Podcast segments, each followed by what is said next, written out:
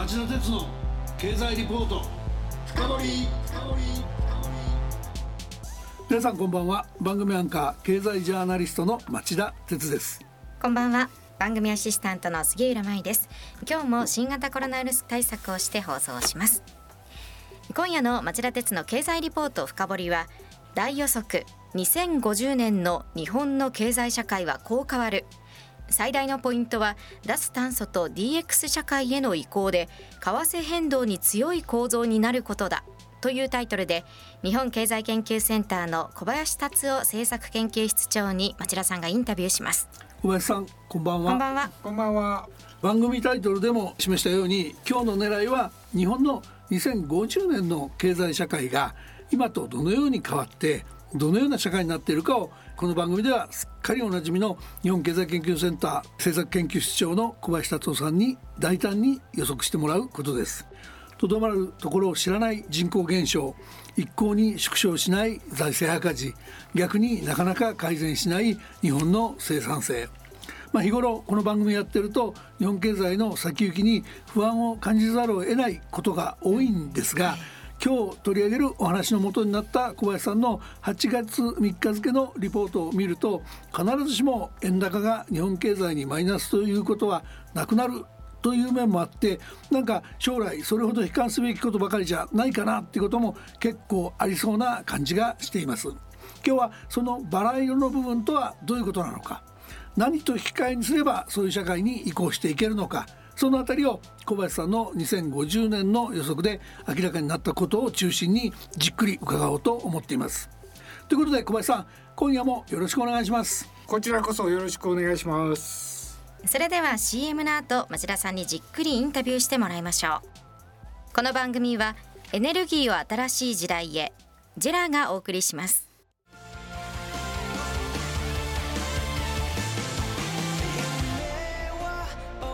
本気で夢を追いかける時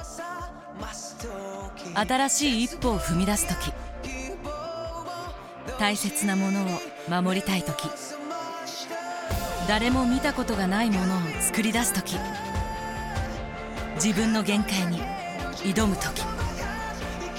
絶対できないと思って始める人はいない。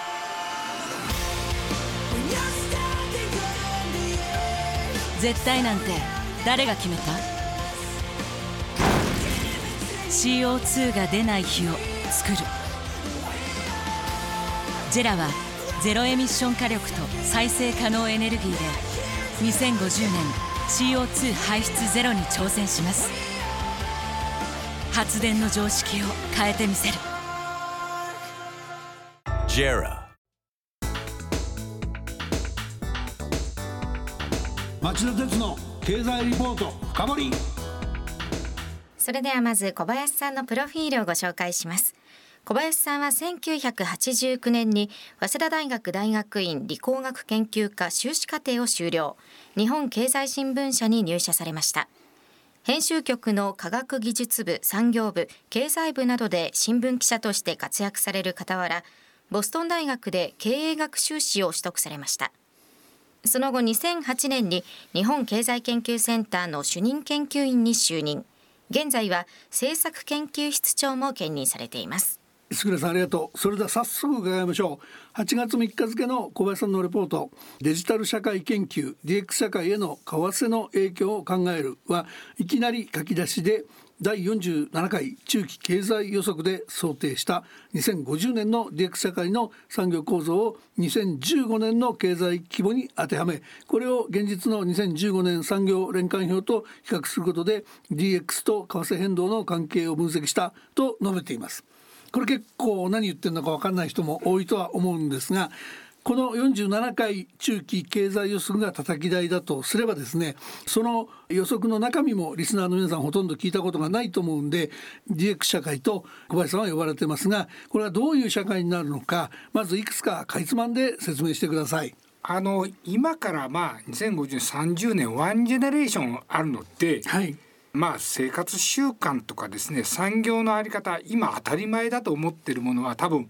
完全に一変してると思いますね。うん、デジタルトランスフォーメーション DX が加速したらですね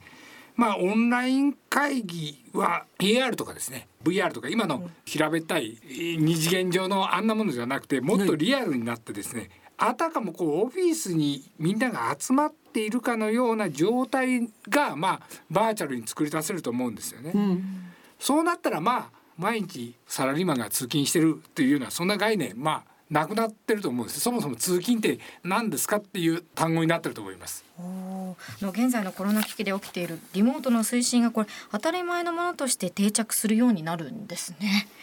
では小林さん車社会や公共交通機関こちらはどう変わるんでしょうか？あの例えば自動車はですね30年も経てばまあこれ専門家の方々に聞くと完全自動運転になってるでしょうねと。で EV になってるでしょうねと。うんそうすると所有するまあ自家用車っていう概念からですね利用するものサービスを受けるものになってる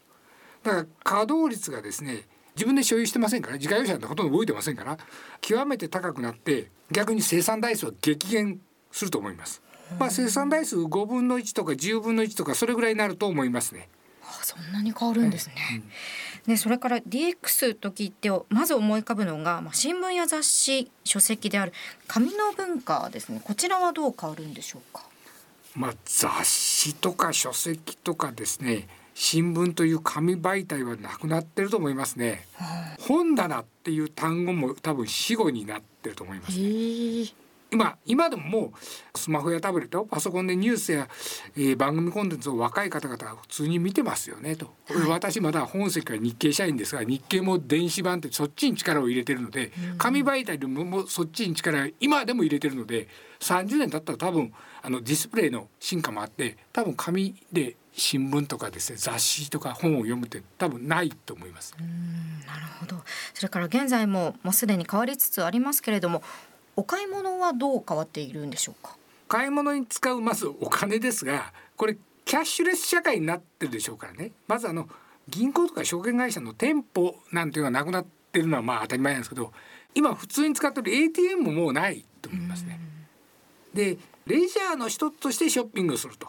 楽しみとしてですね。こういう店舗は残ると思うんですよね。でも多くの小売店舗はですねネットに取って変わられると思いますね。まあなんかティッシュペーパーとかですねそそういうものを日常品買うために時間なんか使いたくないじゃないですか。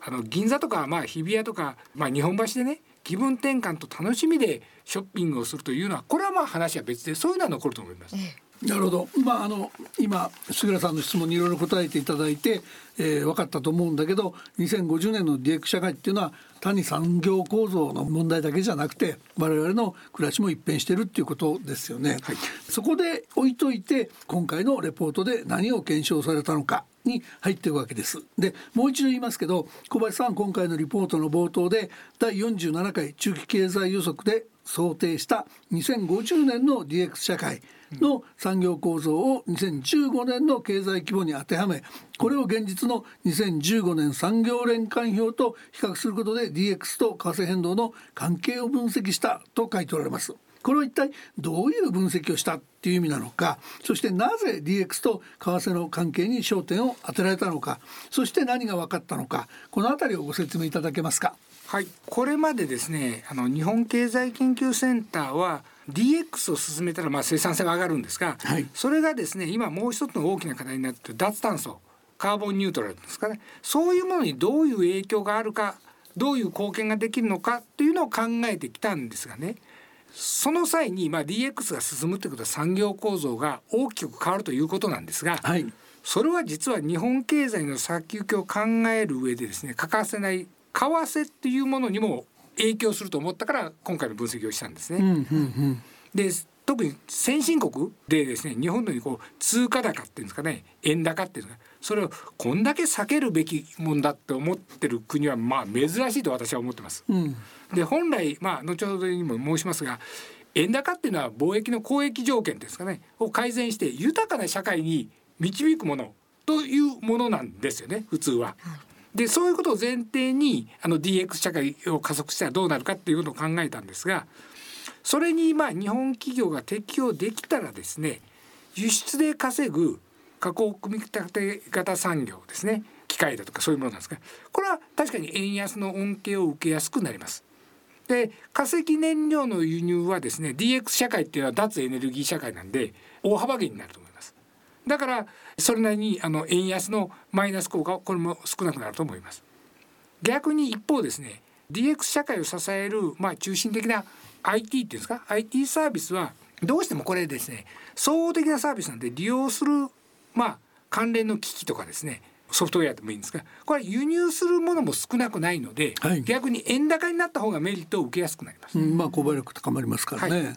これは自動車会社がですね例えばあの自動運転にシフトして運輸サービス会社的になった時は、うん、これは多分円高のメリットを受けると。はい、で自動車自身をあの輸出して稼ごうと思うとこれは円安の方がいいという、うん、そういうことになると思いますね。総じて IT をフル活用するためには全て自前ではどの産業もできませんのでどうしても輸入する財サービスが増えるんですね IT を活用総合的なものだから円高のメリットの方が大きくなるというわけなんですね。でこれまで、えー、製造業を中心でですね輸出に依存する経済では確かに円高は悪いこととして、まあ、懸念が強調されがちなんですがね DX 社会にシフトすればするほど円安のデメリットよりも円高のメリットが大きくなると私は思ってます。で円高による交易条件の改善は先ほど申しましたように理論的にはですよ海外へ所得流出を抑えて豊かな社会をもたらすことになるんですが日本はこれはなかなか体感できない社会になってます。経済社会がまあデジタル化すればするほどこの経済理論が示す通りなあの円高メリットを体感できる社会になる可能性が高いと私は思ってます。うん、あの今の小林さんのお話ね。例えば自動車会社が自動運転を活用した運輸サービス会社になった時円高メリットの方が大きくなるというおっしゃり方ですから、はい、それ私が聞いてると私の耳にはですね、うん、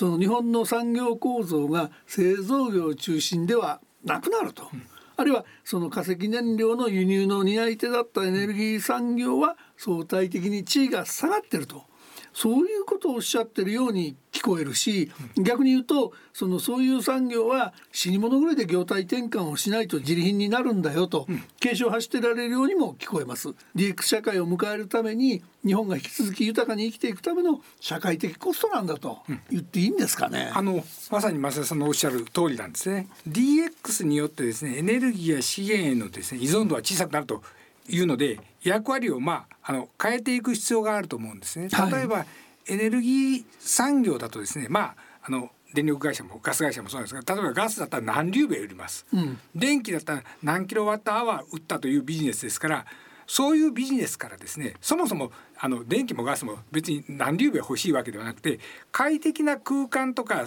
あの生活を提供するもんなんでそれを提供する総合ユーティリティカンパニーに転換する必要があると思いますね。でそもそもその量バルクを売るというビジネスはですね今後日本の30年40年考えると人口減少ですし、うん、高齢化社会なんで多分成り立たないと思いますね。あの人口が2割3割減りますから。なるほどだから逆に高齢化社会を考えると生活サポートのニーズは潜在的に大きいと思いますね。例えばスマートメーターなんか使って生活サポートするみたいなそんなイメージなんですけどこうしたサービスを誰が実現して担うのかがまあ企業やもしかしたらそのある産業自体の生き残りも左右すると思ってます。でこうしたサービスを実現するには、まあ、DX の活用は欠かせないと思ってます。で全てを自前で先ほども申しましたように開発することは DX はあの不可能なんで良い技術とか良いサービスは国内だけだけなく国外からもそうなんですけど調達することは欠かせないんですよね。だからまあ円高プラスになると考えられてます。うん、で何度も申しますがこんな通貨安を好材料って喜んでる国は日本ぐらいでわざと通貨戦争を仕掛けてね、通貨安戦争を仕掛けて輸出ラッシュする近隣急防火策ってまあ昔戦争のきっかけになったんですけど、はい、そうではなくてですね交易条件を悪化させてただ単に要は大量に輸出しても輸入で買えるものはごくわずかっていうなんか自国急防化に日本はなってんじゃないかと。自滅ね。自滅。あの安い日本なんていうのはよく言われるんですが、うん、あのこれまさに通貨安が原因で、あの我々日本人自身には例えばあの千葉の大リゾートランドありますよね、はいはい、あそこの入場料は別にあの安いとは思えないですよね、でも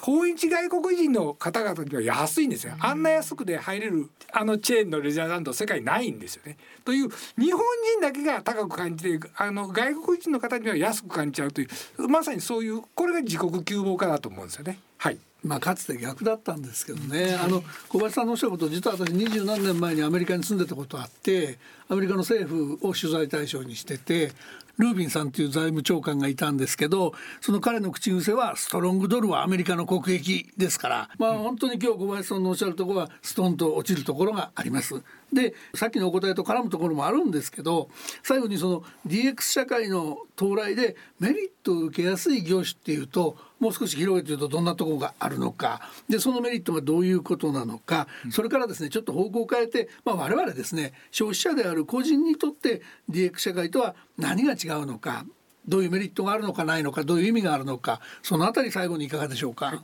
DX を支える IT 産業がまあ恩恵を受けるのはこれは当然なんですがね、はい、あの DX 社会に対応できたら多くの実は業種に私はチャンスがあると思ってます。先ほど申しました自動車が自動車販売にこだわったら衰退するでしょうけど